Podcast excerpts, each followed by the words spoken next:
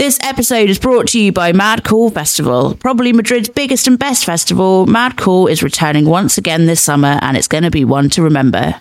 Not only will there be massive names like Dua Lipa, Janelle Monáe, Bring Me the Horizon and The Killers playing, because who doesn't love a bit of Mr. Brightside after a day of pints in the sun?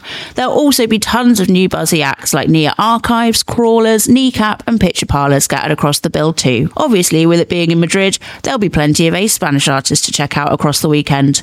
Plus, heading to a festival like this is the perfect chance to get a good dose of sunshine and culture, all while getting to watch some of your favourite bands and necking a cheeky sangria or two. This year's Mad Cool Festival takes place from the 10th to the 13th of July in Madrid, and tickets can be purchased now over at their website, madcoolfestival.es.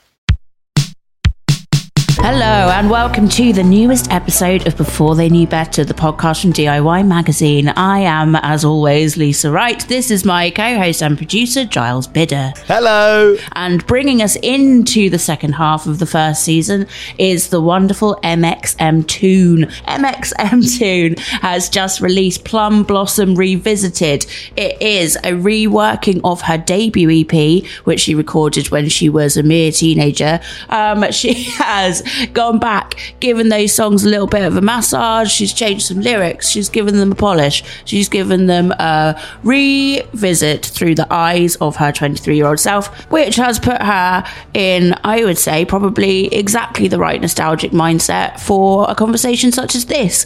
As ever on Before They Knew Better, we asked Maya to bring in one song, one photo, and one object from her childhood. And we're saying childhood with this one because, you know, she's, she's still young. She's still young. But uh, we talked about her very young childhood and the early teenage days of the mxmtoon project.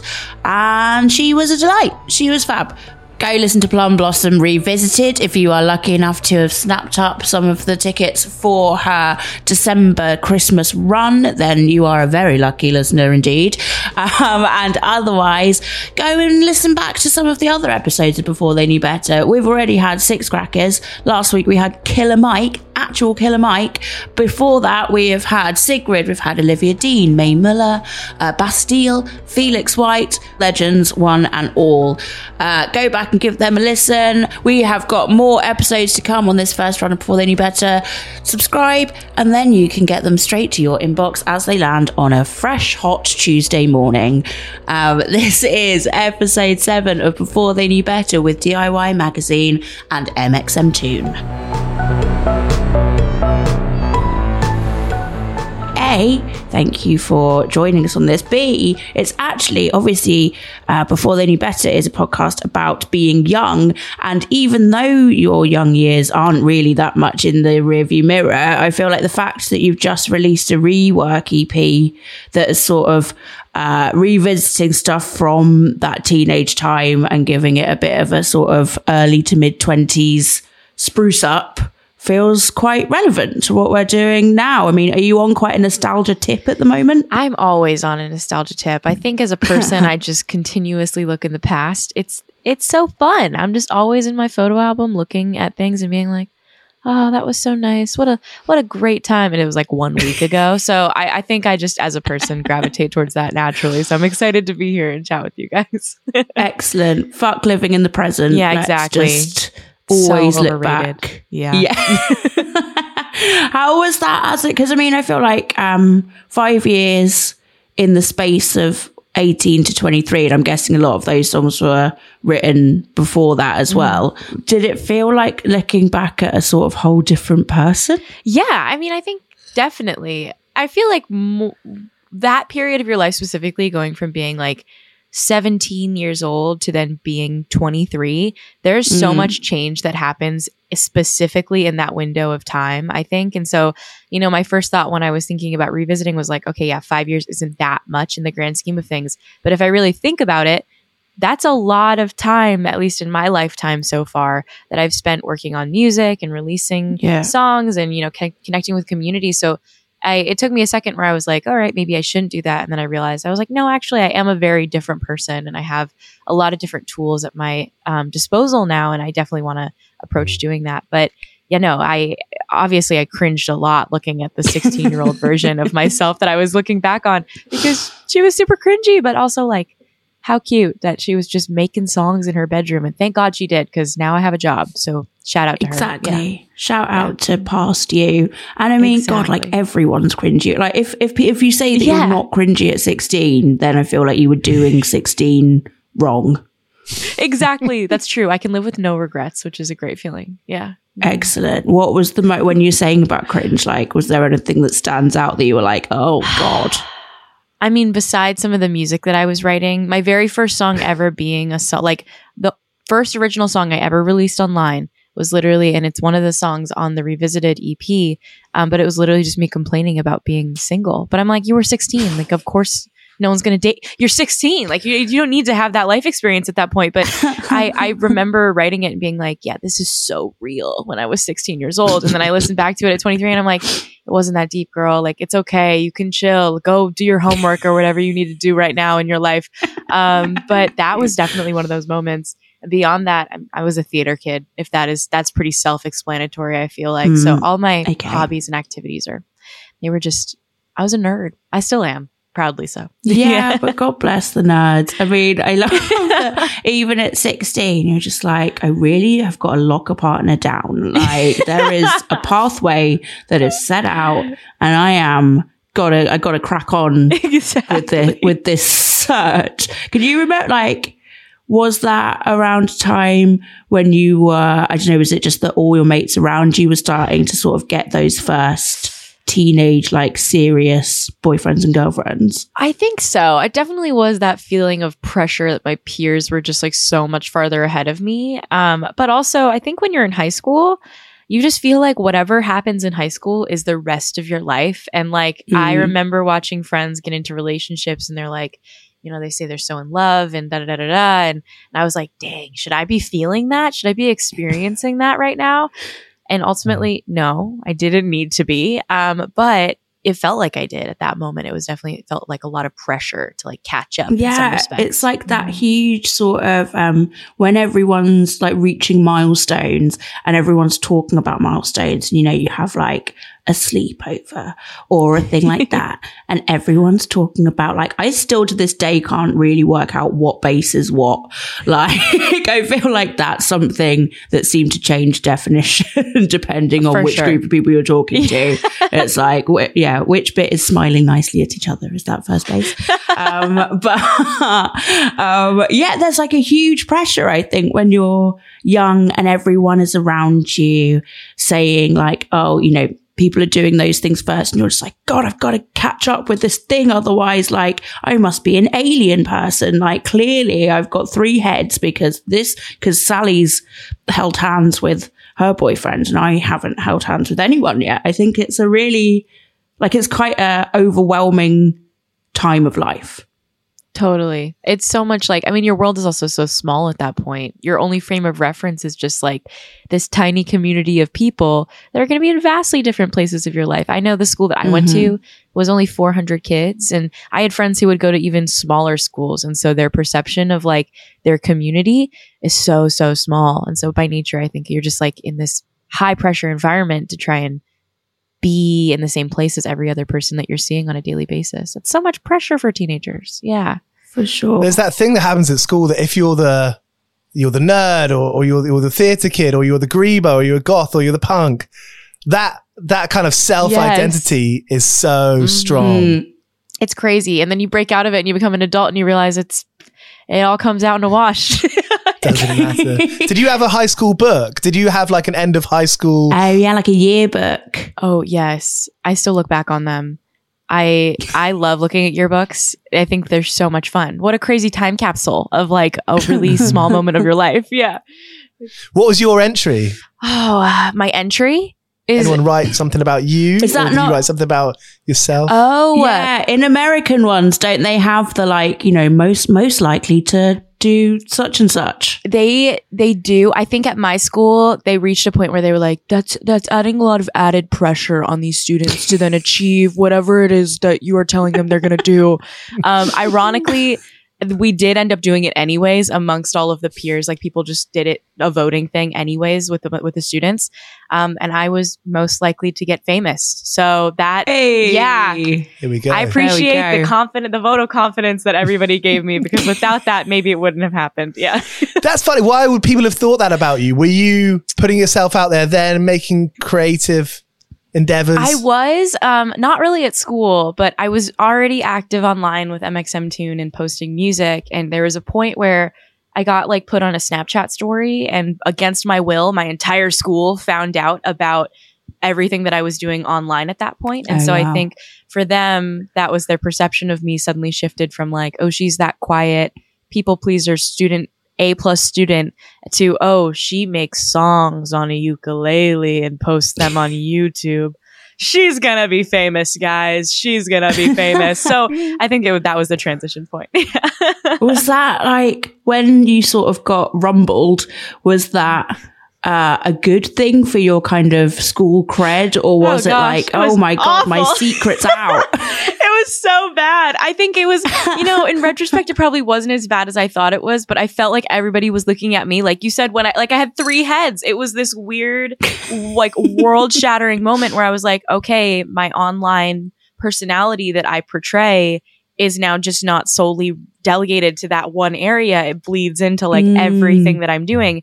And the school that I went to specifically, my parents used to work at it. So I knew a lot of the teachers and staff because they were my aunts and uncles growing up in some like weird way. And so not only like did my peers know about it, but these like adults in the community also knew. And so my parents then found out. And it was like this, it felt like a bunch of dominoes just toppling over finally after trying so hard to keep them up standing upright. But oh, I couldn't do it. Yeah. Because making music is inherently kind of rebellious, even if it is ukulele songs online. It is. And it was the most rebellious thing that I had ever done. I was a very good kid, textbook good kid, didn't do anything except my homework, my extracurriculars, whatever it was.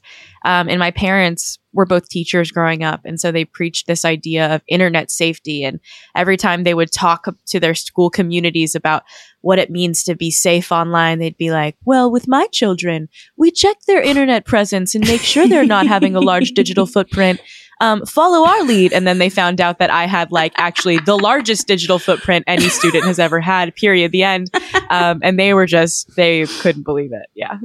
oh god i mean yeah i would say in in terms of rebellion it's a very very modern form of rebellion it is, it totally is. like hey guys i've actually got like loads of social media accounts so psych um, i mean like even so with that though like were you doing it? Was it like very much a kind of okay i'm doing this in secret. Like i've got this little you know the outside world is a bit scary whereas like what did it feel like a sort of safe space for you? Definitely. I think, you know, I I felt sometimes I think a little stifled by the expectations that I felt like other people were placing upon me to like do a really good job at XYZ. And so the internet was this place where all of that could be stripped away and I could be whoever I wanted to be. And that was a musician and a gamer. And, you know, I could, you know, connect with other people based off of those interests rather than feeling like I don't even want to share that side of myself with my school community or my Mhm. family.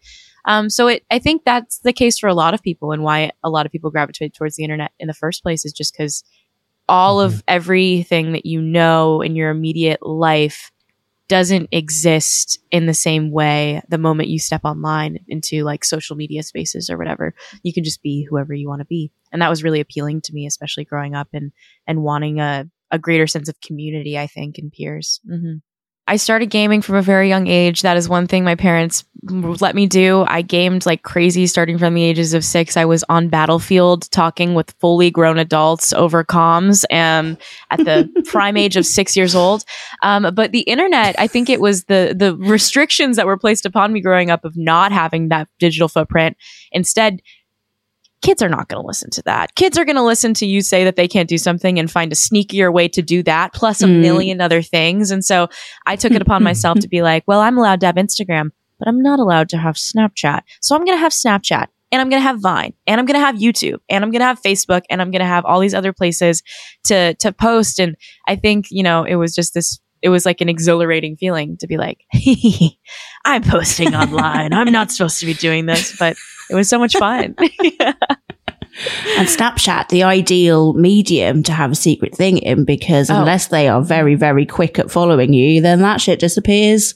Really, what is it? After a day, after an hour? I can't even remember what it is. I think it's like even minutes. I don't remember how it works anymore. I've I've I've matured past Snapchat at this point in my life. Okay. Have you deleted all of? Have you deleted loads of your accounts now, or is there still lots of evidence of like childhood Maya and the things that she would post? There's less evidence, thank God. I think there's a moment now. Actually, though, I kind of wish that there was more. But I think I became more sentient when I was like 19 years old. I looked back on a lot of the things that I was making, and I was like, "Oh, this is so cringy," and then I freaked out and deleted a bunch of it. So I got rid of a bunch of things. Um, but now I'm kind of like, oh, I wish that I could watch that because that's the funniest stuff is just like watching your younger self make stupid stuff online. Um, nothing tops that. I love seeing those things. Yeah.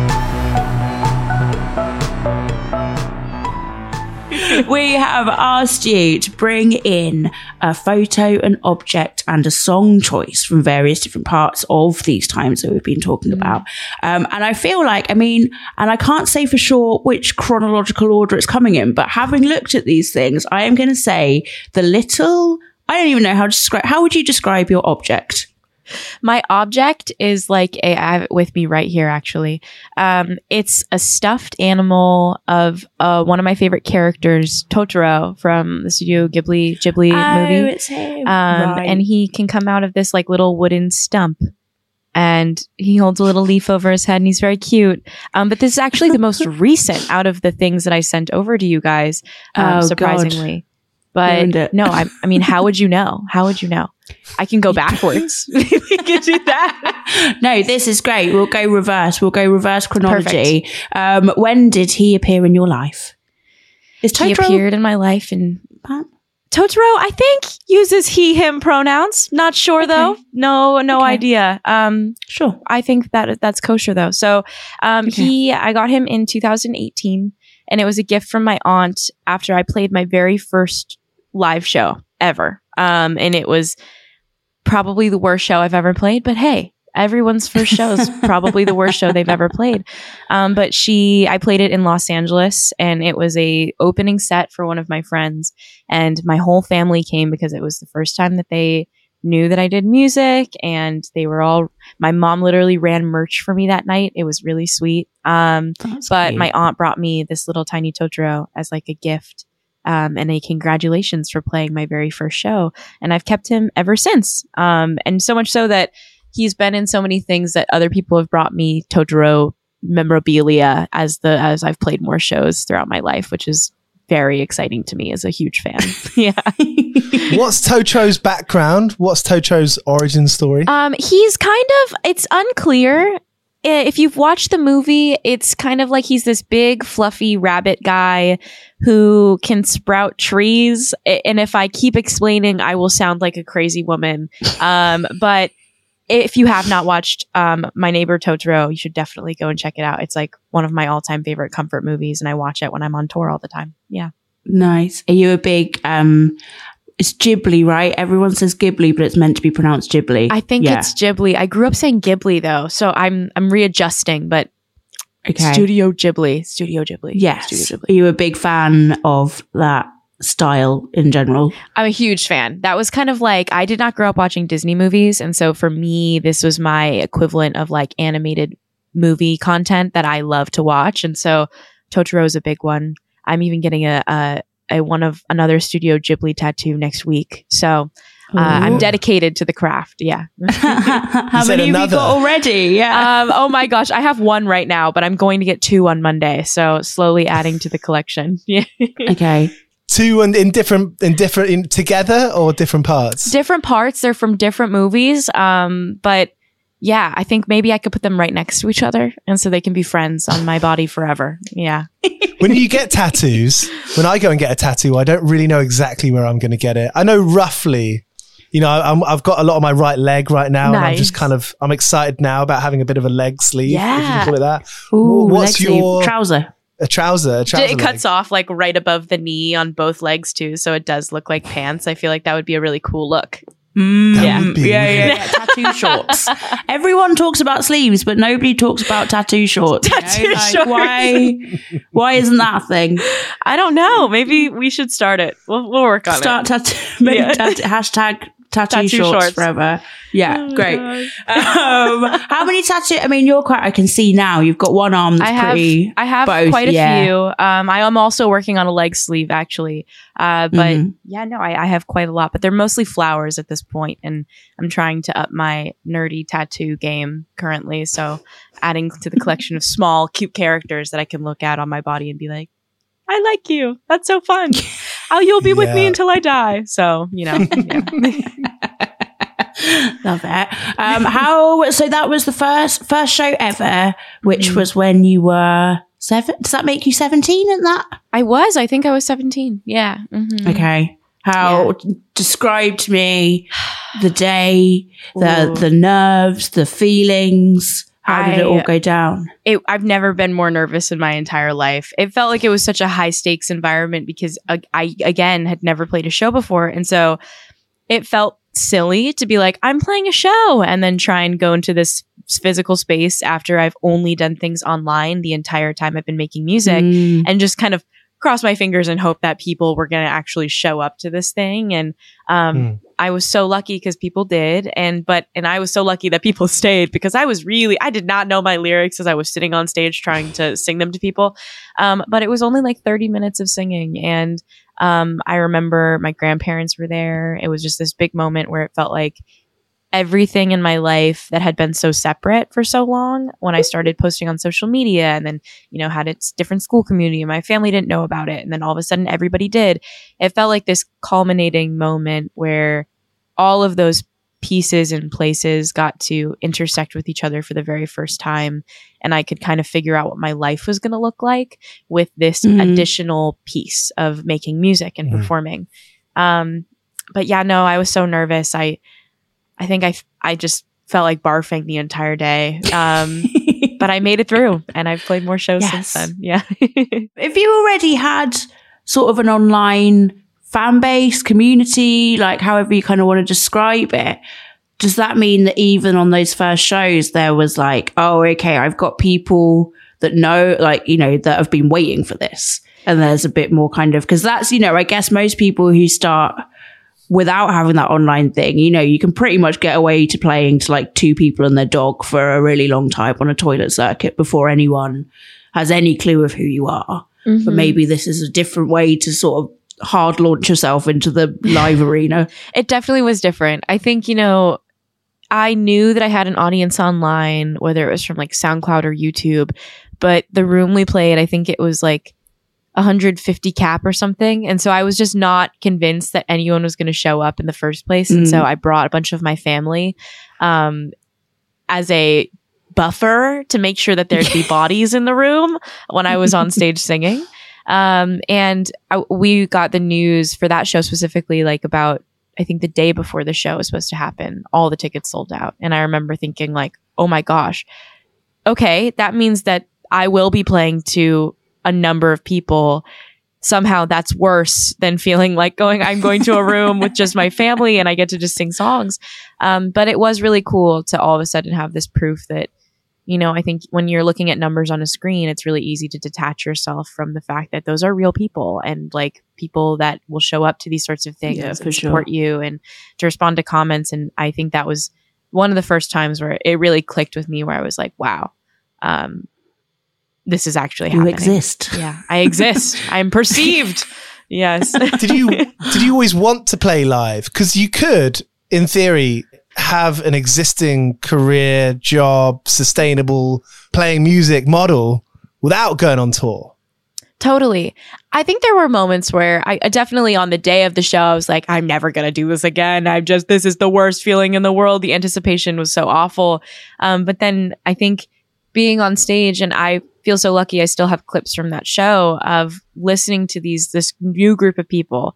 The first time mm-hmm. I'd ever heard anybody sing a song that I had written back to me, it was the most beautiful thing I think I'd ever experienced. And so just I think as a someone who found the internet originally as this place where I viewed it as this like black hole where I could sink any thought and piece of art that I was creating and throw it into a void and no one would shout back to me.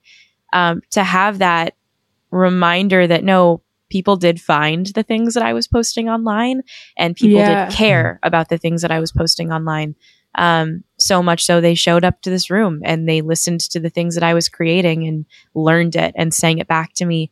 Um, I think in that moment, I realized like, because before then, I'd barely gone to any concerts. I didn't really know that much about the live space. I think it cemented in me having that experience that I wanted to get better at it and wanted to keep showing up and doing my best um, to have more moments like that. But uh, yeah, it was really cool. hmm I mean, that's Nice. quite wild having like people sing back to you on your first ever show. It was crazy. I was fully expecting them to stand there and roll their eyes while they stood on their phones. Um, so I'm really grateful. Yeah. Yeah. yeah. I mean, I guess uh, even the phone thing, that's quite, uh, uh, if you're constant, if you're an online person, Yeah. then maybe it's like, oh, okay. Then maybe they're just going to be just like doing that while I'm singing. Like, yeah. I don't Uh, know. I had no idea. Yeah. um, that's yeah. I mean, like, what an encouraging thing to have immediately sort of been birthed into. You're saying like, if you hadn't been to many shows yourself, like, how did you sort of approach like how you were going to be on stage? Was there an idea of like, I'm going to do some stage chat, I'm going to rehearse the things, I want to be this sort of performer?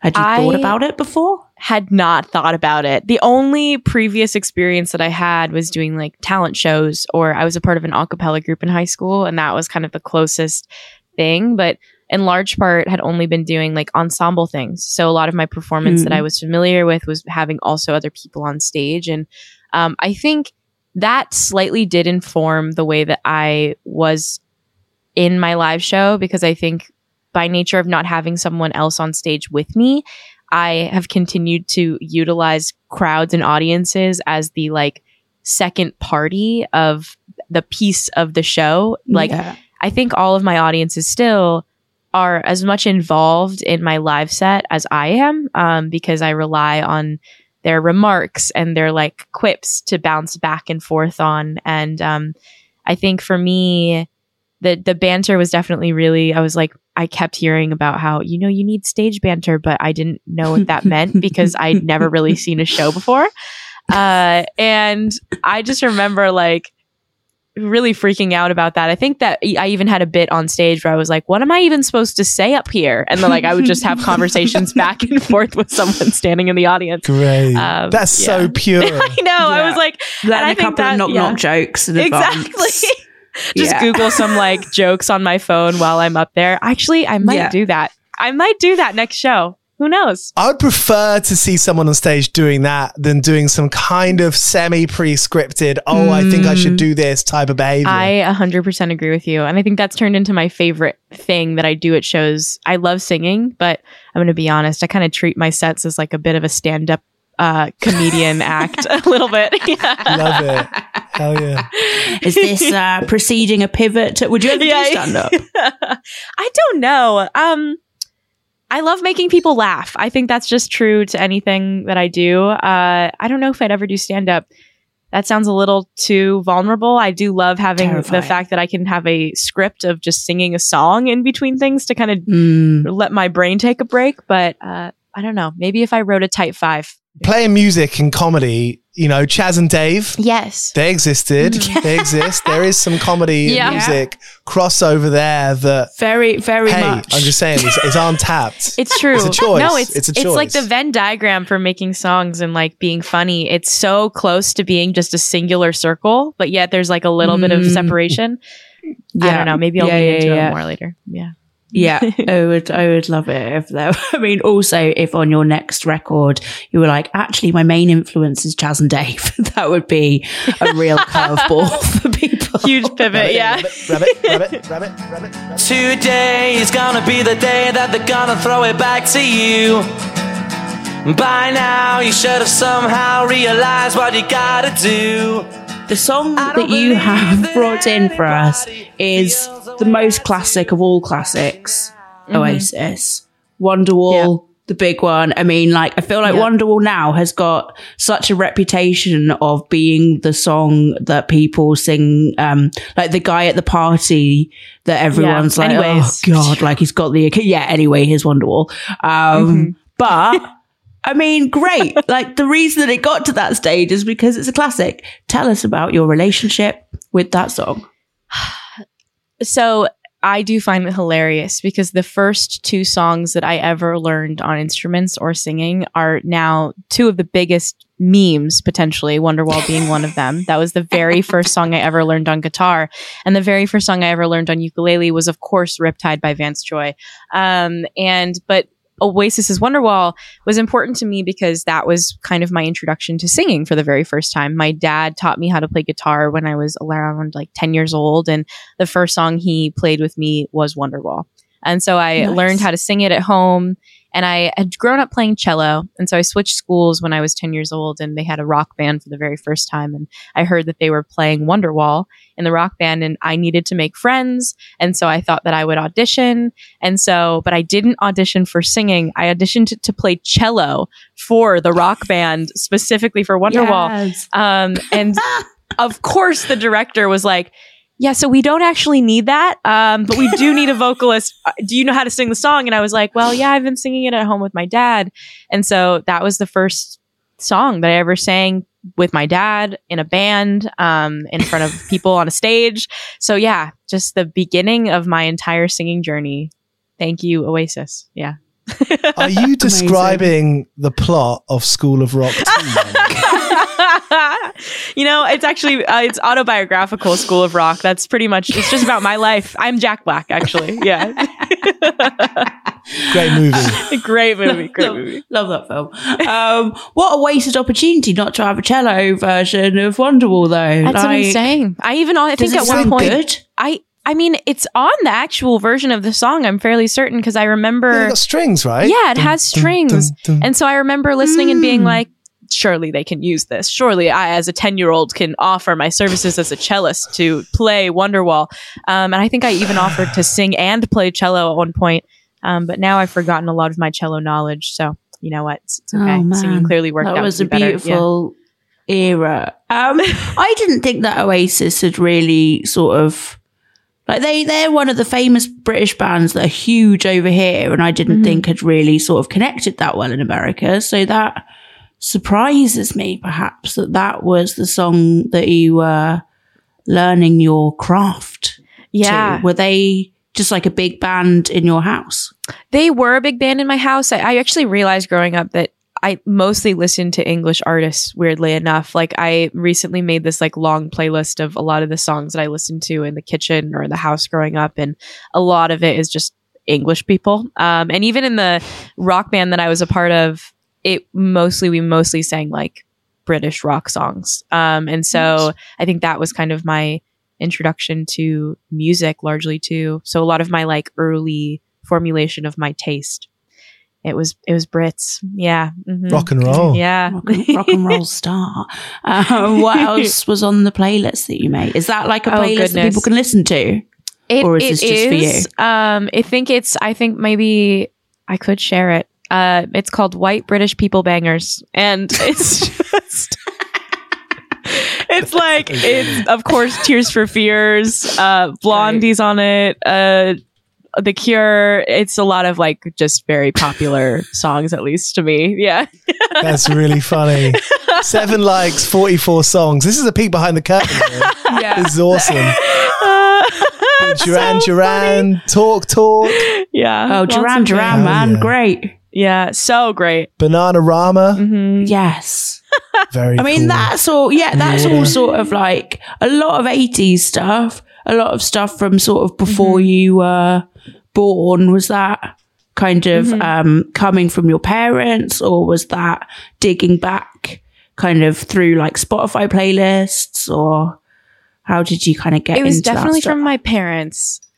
Yeah, I think my dad actually did such a good job with like helping me broaden my perspective of what music could sound like. I listened to a lot of genres growing up. My grandparents were really into classical and jazz, and so from them I got kind of an introduction to that genre and or those genres. And my dad would listen to a lot of R and B and rap and soul and rock music from my my other grandpa who was really into playing the guitar. So I think just from all of that, I just kind of soaked up everything and but I, I didn't really listen to the radio a lot growing up. And so a lot of my like introduction was just the CDs that my family had lying around the house. And um, a lot mm. of it was mm. music from the 80s and the 70s. Mm-hmm. Nice. Was there a moment that you started digging for yourself, that you had that impetus to go to record shops or go online and actually, okay, what, what's the stuff that I don't know yet from my family? Definitely. I think when I started joining that rock band and we, I had suddenly this opportunity to choose the songs alongside my bandmates of what we wanted to sing.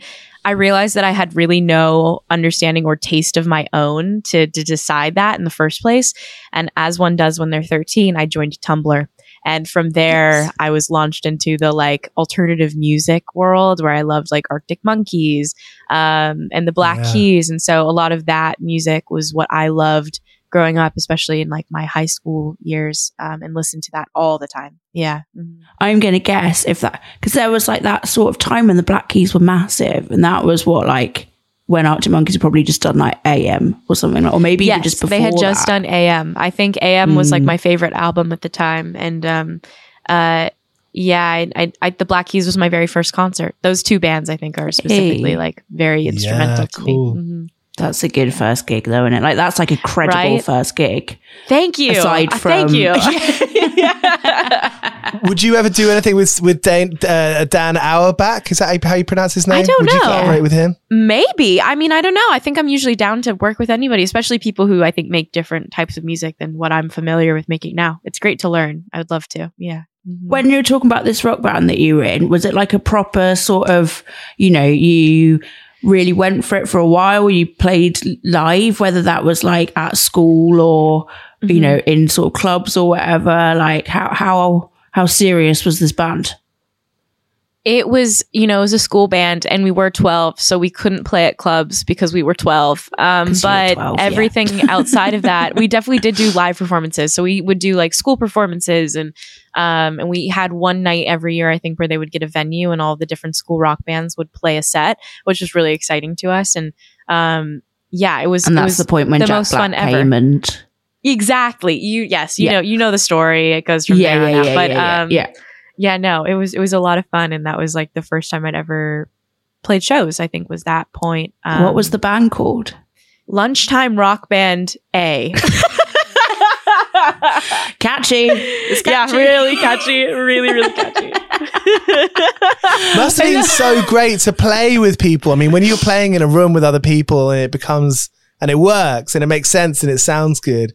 What an elevating feeling. It's the best feeling in the world. And until like two years ago when I started touring with the band for my shows, I hadn't had that experience with mxmtoon. And so now I just, I love it. It's so much fun. I love doing acoustic shows and it's so much fun to be able to bounce back and forth with an audience when you're like solo up on stage. But playing with a band, there's no other feeling. It's like you're breathing together. It's crazy. It's just so much fun to, to be in such a rhythm. Mm-hmm. Did you recruit any of the members of Lunchtime Rock Band A for your Ooh, current band? I did not. I think they've all moved on to other things that oh. don't involve music. Get the band back together, I say. We're getting the band uh, back together. um, what were you? So when you were doing that, that was like, uh, was that the point when you started picking up a guitar rather than um, like cello and sort of classical instruments? I basically did guitar when I was 11 years old, and then my school curriculum, we were required to take music. And so they switched to a ukulele because the guitar proved to be too difficult for uh, preteens to wrap their minds around. Six, six strings, I guess, is just too much. So they moved too, to four. Um, yeah. And from there, I think that I kind of I transitioned from playing and learning guitar to then learning ukulele. And um, not until recently did I get a guitar actually and try and start learning again. Um, mm-hmm. But yeah, it was kind of, I wasn't playing either of those instruments for the rock band. I was just singing. And so there's all these videos of me growing up um, where I also just just so stiff on stage singing these songs. Zero movement whatsoever, no swaying. Had the craziest side part too. My hair's just like raked over to one side and you can barely see half my face. Um, but that was the vibe. It was not ukulele. Oh my god, yeah. that There's literally there's a generation of kids who are really, really poor sighted in one eye, I think, Yes. and they have like alternative music Totally. to thank for that. Hey, stop talking about me. I'm right here. the scourge of opticians around the Oh, so land good. was that period of mid noughties indie. Um, that's, I mean, but like ukulele obviously has served you very, very well. So I feel like, like at the time, were you kind of, were you immediately into it as an instrument? Like, was it something that you were just like, oh, okay, this, this feels right to play? I loved it. It was definitely so different than anything I had done previously because I had been trained classically on cello. So many rules, so many rules and regulations to follow when you're playing in a stringed instrument, specifically like cello. And I'd taken violin previously too. And so I, that was my only kind of understanding of playing and learning music was under those Mm. strict guidelines of how to play songs. And the ukulele was so different because you could literally just go on YouTube and learn one of your favorite songs in 10 minutes and be able to play it after that point. Uh, and it felt so liberating and fun for like the first time in a very long time.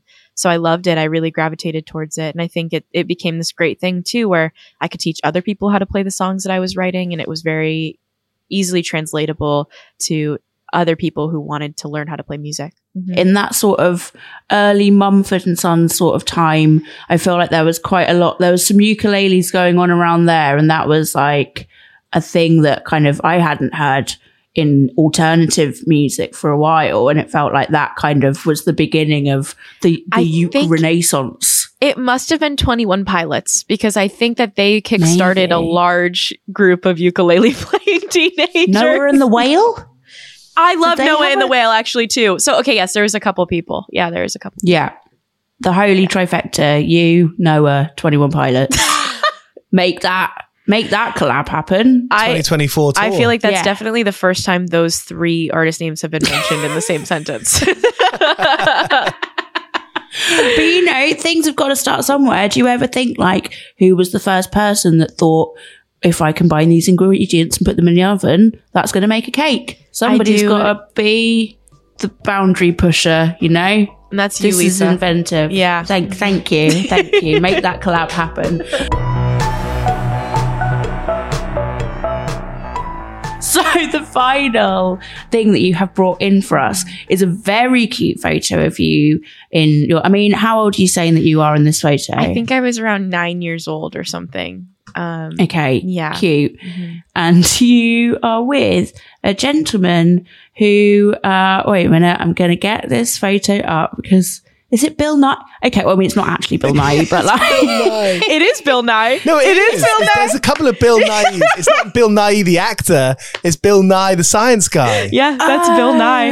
Oh, Right. Okay. Because I was like, that's not Bill Nye. Like, there's that no way that- yeah, yeah, yeah. character that he played. Right. Mm. Can you please, Maya, just tell us like the weeks leading up to this, the years leading up to this moment? What happened? All right. So, yes, it's a photo of me when I was nine with Bill Nye, the science guy. Um, and it was for, I don't remember exactly how I got involved with it. I think it was probably like a friend of the family or something. And there was a science museum in the, in the city I grew up in that was running an an exhibit called climate about climate science and they had hired bill nye to be a part of it because he's bill nye the science guy and they needed children to pose in a photo with him to be like the greeting image when you walk into the exhibit of like a cheery group of small children being like, We love learning. We love Bill Nye. and so they needed a small child and I qualified. And so my parents got the call from like a family friend. They were like, Hey, can you show up to this set? Um, Bill Nye's here and we need like kids to fill in this photo shoot. um, and so we showed up to the set, but and he's just there. Bill Nye, the science guy, is just there. And Wow. um, my brother was also in like a short for like a short educational bit with him as well. And so um, we met Bill Nye, but I don't know why. My, my immediate urge was to like make a face standing next to him. I, I think that that for some reason I just felt compelled. Um, but I met Bill Nye, and it was it's a crazy crazy thing. I'm so glad I have that photo. I'm going to show my ignorance here. Tell me about like. I feel like I do know who he is, but also That's okay. evidently there is a gap, a nice shaped gap in my knowledge. Who, who, what, where? So Bill Nye, I mean, I guess it's like probably more of an American thing to like grow up watching Right. his content and his explanations. But pretty much if you grew up in America and you needed a science topic explained to you, you would watch a video of Bill Nye explaining the topic, um, sat in your classroom and he'd be on the TV or something. Like And Brian so- Cox or someone Yes, like yes. So. Okay, right. um, Bill Nye is, is our Brian Cox. Yeah. nice. Okay. Was he a lovely gent? Like, can you remember? he was so nice. I think he has to be because if you're around children all the time, like you can't make a career out of being just mean to them constantly. So he was I so mean, nice. There was plenty of bad. That's true. That is true. Okay, yes. Um, thank God Yeah. Bill Nye was was sweet. So um, He's he was very nice. He was a very nice man. So we're sit- this picture is that we're looking at here. It's this is clearly BTS, Yes. right? This is like, yes. Yes. was there was there a legit?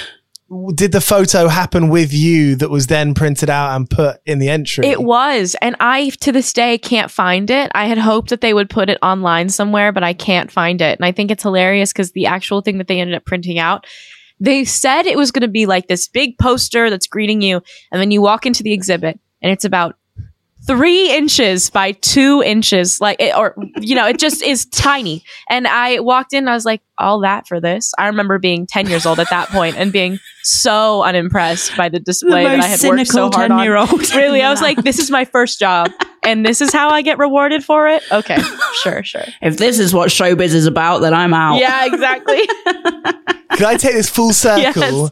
When I moved into the flat that I'm living in now six years ago, the first sort of thing I bought off Amazon to sort of grace the walls of it was what I thought a large A0, A2, seriously big Love Actually poster featuring Bill Nice. Nye. yes.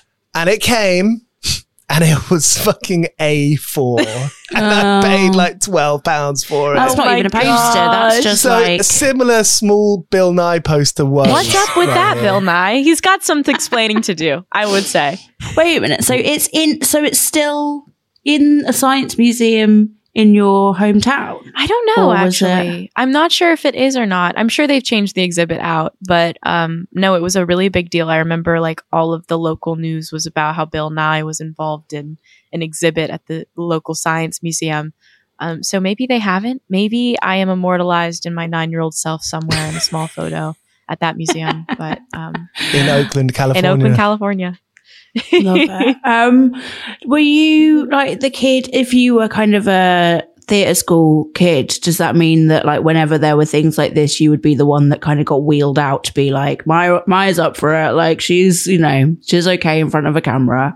Like was that uh, your role in the class? I think at that point in my life, I'm going to be honest, I think I did have an ego where I was like, yeah, I'm good at being in front of a video camera. Like, I'm, I could be a child actor if I wanted. I'm glad that that did not end up happening. I do remember there being a moment where my brother got chosen for that short video thing that I mentioned. And I remember thinking, like, who does he think he is? Like, I'm the one that I'm the one that's supposed to be good on video. Like, what's my talented one in the brother? I was like, he has enough going on in his life. This is my thing. Can't you let me have this one thing? Um, and I remember being very distraught over it. But in retrospect, it made no sense if I would have been involved in that. Um, but yeah, I think I, I enjoyed that aspect. Of course, I think I remember I have selfies that I take on my mom's like iPhone growing up where I'd be like vlogging too and be like, hey guys, to my zero subscribers. And so I think I naturally gravitated towards doing that type of thing. Um, but I don't know. I, it became a different thing when it, it was became real and there were people watching. yeah. That's such a Uh-huh. different way of growing up, isn't it? Like to sort of, I think, you know, the main thing that everyone always says about like, since everyone has like camera phones is that now people grow up just being so much more comfortable with like, A, just looking at themselves all the time mm-hmm. and like being presented with photos. Like if I look back at photos when I was a kid, like I, like someone would point like a camera at me and I would just freeze completely because it's like, what are you, what are you doing? Like you're just not used to sort of being presented with your own face all the time. Whereas I think like now kids are just, you know, you put a camera in front of a kid and they just automatically sort of do like a perfect like little peace sign pose or something like that. It's really like I guess that sort of prepped you quite well for now having to do like press shoots and videos and things like that. Was that like something where when you first had to start kind of doing the pop star thing, then it kind of came quite naturally? It it did and it didn't. I think it's still weird when you, I got so used to doing it by myself, I think. So it was like a different adjustment where filming a video or a vlog inside of my bedroom was the easiest thing in the world and then editing it and whatever because I'm the only one that's perceiving me physically in that moment. Um, but it took me a long time to get adjusted to doing other things for work, whether that was like a press shoot or whatever, um, and like posing that's so mortifying to pose in front of like a team of people behind a camera. Um, but I, I, have gotten used to it over the years, but it, it's still, there's moments where I'm like, oh my gosh, this is just, I can't, I, this is mortifying. Yeah. have you got like a go to move now, like a sort of bend and snap type, uh, signature? Uh, yes actually. And I think it's catching up to me because there are like so many photos of me in this like pose where I'll put my arm over my head. And every time without nice. fail, like a photographer will be like, wow, you're really good at this. And I'm like, thanks. I know. and then and then I look at the photo and I'm like, it's the same freaking photo that I've been taking for years and years at this point. Yeah.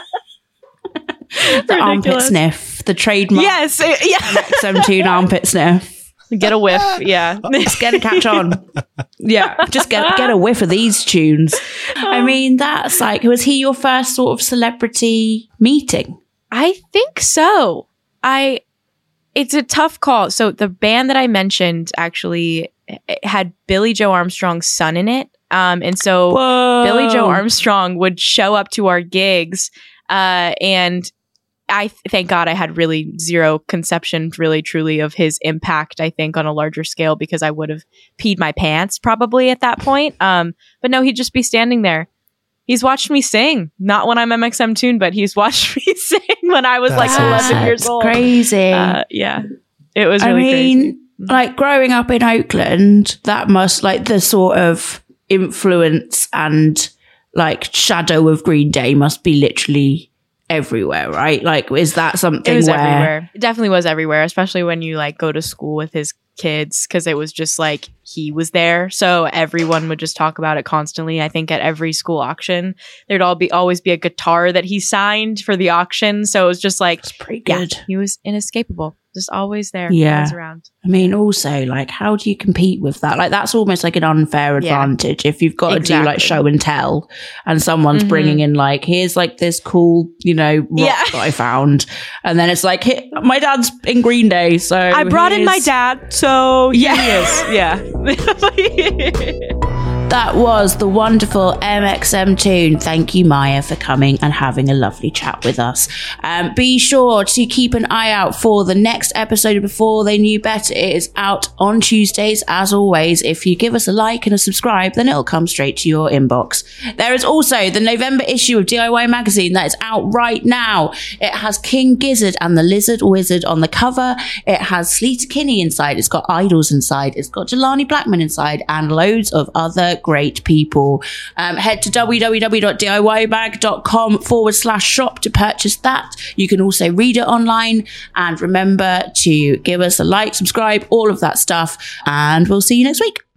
This episode is brought to you by Rock in Rio Lisboa, the sister event to Brazil's iconic music festival Rock in Rio. The Portuguese leg of the event is set to celebrate its 20th anniversary with one of its biggest editions yet, and over 80,000 attendees across its four days, of which some of them could be you. Taking place over two weekends this June, some of music's biggest names will be taking to the stage in Lisbon. We're talking Ed Sheeran, we're talking Doja Cat, even the Jonas Brothers are getting in on the action. And with each day specially curated by genre, there's literally something for everyone. I went to the town in Rio last year, which is curated by the same people as Rock in Rio, and it was, I'm going to say, one of the wildest festivals I've ever been to. This year's Rock in Rio Lisboa takes place on the 15th, 16th, 21st, and 22nd of June, and tickets can be purchased now via their website, rockinriolisboa.pt.